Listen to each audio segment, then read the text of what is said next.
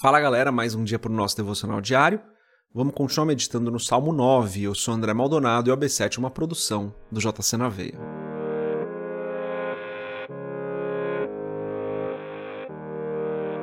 Galera, você vai perceber que no episódio de hoje é, eu tô meio atrapalhado com a fala, às vezes porque a rinite atacou forte, tá?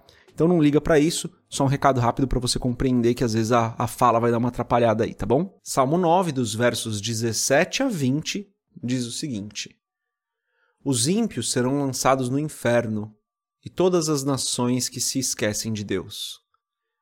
Porque o necessitado não será esquecido para sempre, nem a expectação dos pobres se malogrará perpetuamente. Levanta-te, Senhor, não prevaleça o homem. Sejam julgadas as nações perante a tua face.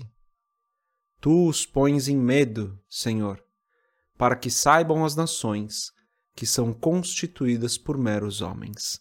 Até o verso final do verso 20, aqui, né? Final do, do Salmo 9. Vamos fechar os nossos olhos, curvar nossa cabeça e fazer uma oração. Pai, tu és santo, tu és bom. O Senhor é o Deus maravilhoso, grande, justo e fiel. Que é o homem perto do Senhor?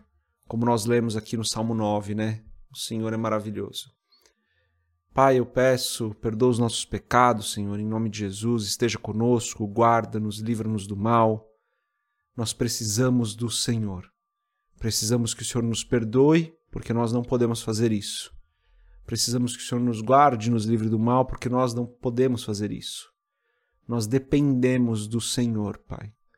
Nós dependemos do Senhor. E eu te agradeço porque até aqui o Senhor tem nos ajudado e vai continuar nos ajudando. O Senhor tem nos abençoado, tem nos guardado. E eu te agradeço, Senhor. Te agradeço porque nós não merecemos o bem que o Senhor nos faz. Te agradeço porque o Senhor faz muito além daquilo que nós jamais imaginamos, Senhor. E o Senhor nos dá uma esperança que nós jamais teríamos se não fosse o Senhor.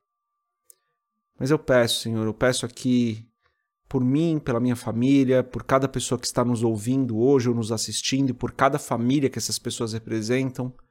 Que o Senhor nos abençoe, nos guarde, que o Senhor nos livre do mal e não nos deixe cair em tentação, Senhor. Que nós não desviemos os nossos pés dos seus caminhos e nós possamos cumprir o propósito que o Senhor tem para nós eu oro, Senhor, por cada pessoa que está passando por uma dificuldade aqui, que o Senhor venha com provisão, que o Senhor venha com bênção, que o Senhor venha com a tua graça sobre a vida dessas pessoas, para que essa situação passe rapidamente, Senhor, em nome de Jesus. Oro por cada família, por cada família que tem alguém que não foi alcançado ainda, que teu Espírito Santo toque a vida dessas pessoas. Oro crendo em nome de Jesus. Amém. Galera, Antes da gente continuar nesse episódio do podcast, se você não é inscrito no nosso canal, se inscreve, compartilha o AB7 com outras pessoas. E se você quiser comprar o livro Muito Além de um Pai, www.jcnaveia.com.br, é só rolar a página que você vai ver um banner lá para comprar o livro. Final do Salmo 9 aqui, né? E tem alguns trechos muito interessantes desse salmo, dessa parte do Salmo 9. Por exemplo, no verso 18, Davi diz assim: Porque o necessitado não será esquecido para sempre, nem a expectação dos pobres se malogrará perpetuamente. Galera, em Deus nós temos uma esperança que ninguém mais tem. Nós temos uma esperança de que na eternidade as nossas dores passarão, as nossas necessidades não existirão mais, tudo que nós precisamos será suprido, não existirá mais doença, não existirá mais a violência, nós iremos habitar com o Senhor eternamente, para sempre, num lugar onde tudo é perfeito, tudo é conforme Deus havia é, criado, conforme Deus havia definido que seria. Olha que esperança que nós temos no Senhor, né, galera? Então, quando Davi diz aqui, ó, o necessitado não será esquecido para sempre. A expectação dos pobres é, não se malogrará perpetuamente. Ele está falando o que o pobre precisa, o que o pobre espera, não vai ser para sempre. Porque mesmo que durante essa vida isso aconteça, chegará um dia onde nós estaremos habitando com o Senhor e tudo isso será passado, tudo isso terá passado, nós teremos uma nova vida, nós teremos um novo corpo, tudo será renovado. Essa esperança que nós temos no Senhor tem que nos levar é, a ficarmos firmes nele, a permanecermos fiéis a ele, porque o que acontece aqui, os problemas que nós temos aqui, eles são passageiros diante da visão da eternidade. Então, quando a gente pega o próprio Davi, que passou por tantas dificuldades, por tantas lutas, ele sabia que aquilo não seria para sempre. E nós sabemos que as nossas lutas não serão para sempre. Mas um dia nós teremos um corpo glorificado, habitaremos com o Senhor e tudo se fará novo. Essa esperança que nós temos no Senhor, como eu disse, ela tem que fazer nos ficar, ela tem que fazer com que nós fiquemos firmes no Senhor. Ela tem que fazer com que nós fiquemos firmes e fiéis à Sua palavra, em obediência, não desviando os nossos pés do caminho que o Senhor tem para nós. Porque fora desse caminho, o que nós temos é sofrimento e dor, agora e para sempre. Então não faz sentido algum, galera, que nós não andemos com o Senhor. Porque é sofrimento agora e é sofrimento depois, na eternidade. Então, o único caminho que existe é o do Senhor.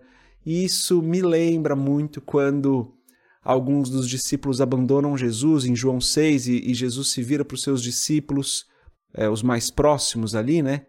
Os doze, e fala: Olha, vocês também querem ir? E daí tem a resposta de Pedro, tão importante, né, galera? A resposta que me toca tanto. Ele fala: Senhor, para onde que a gente vai? Só o Senhor tem as palavras de vida eterna. Pedro sabia que não tinha lugar para onde ele ir se não fosse o Senhor. Nós não temos lugar para ir se não for o Senhor. Qualquer lugar fora do Senhor, o sofrimento que nós passamos continuará existindo, será pior. Davi acabou de falar isso aqui, né? Nos versos anteriores, Davi fala isso. E na eternidade o sofrimento continuará e será muito pior.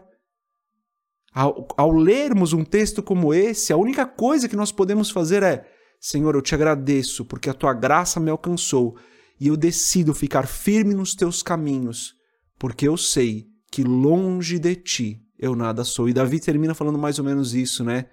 No final do verso 20, ele diz assim: Para que saibam as nações que são constituídas por meros homens.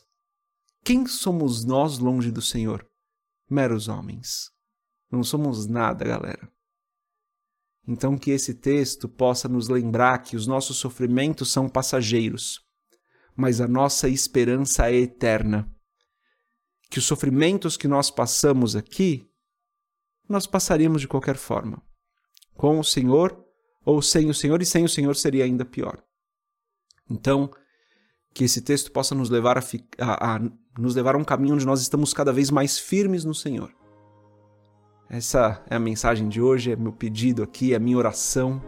Deus abençoe a sua vida, a gente se vê amanhã, se Deus quiser. Paz.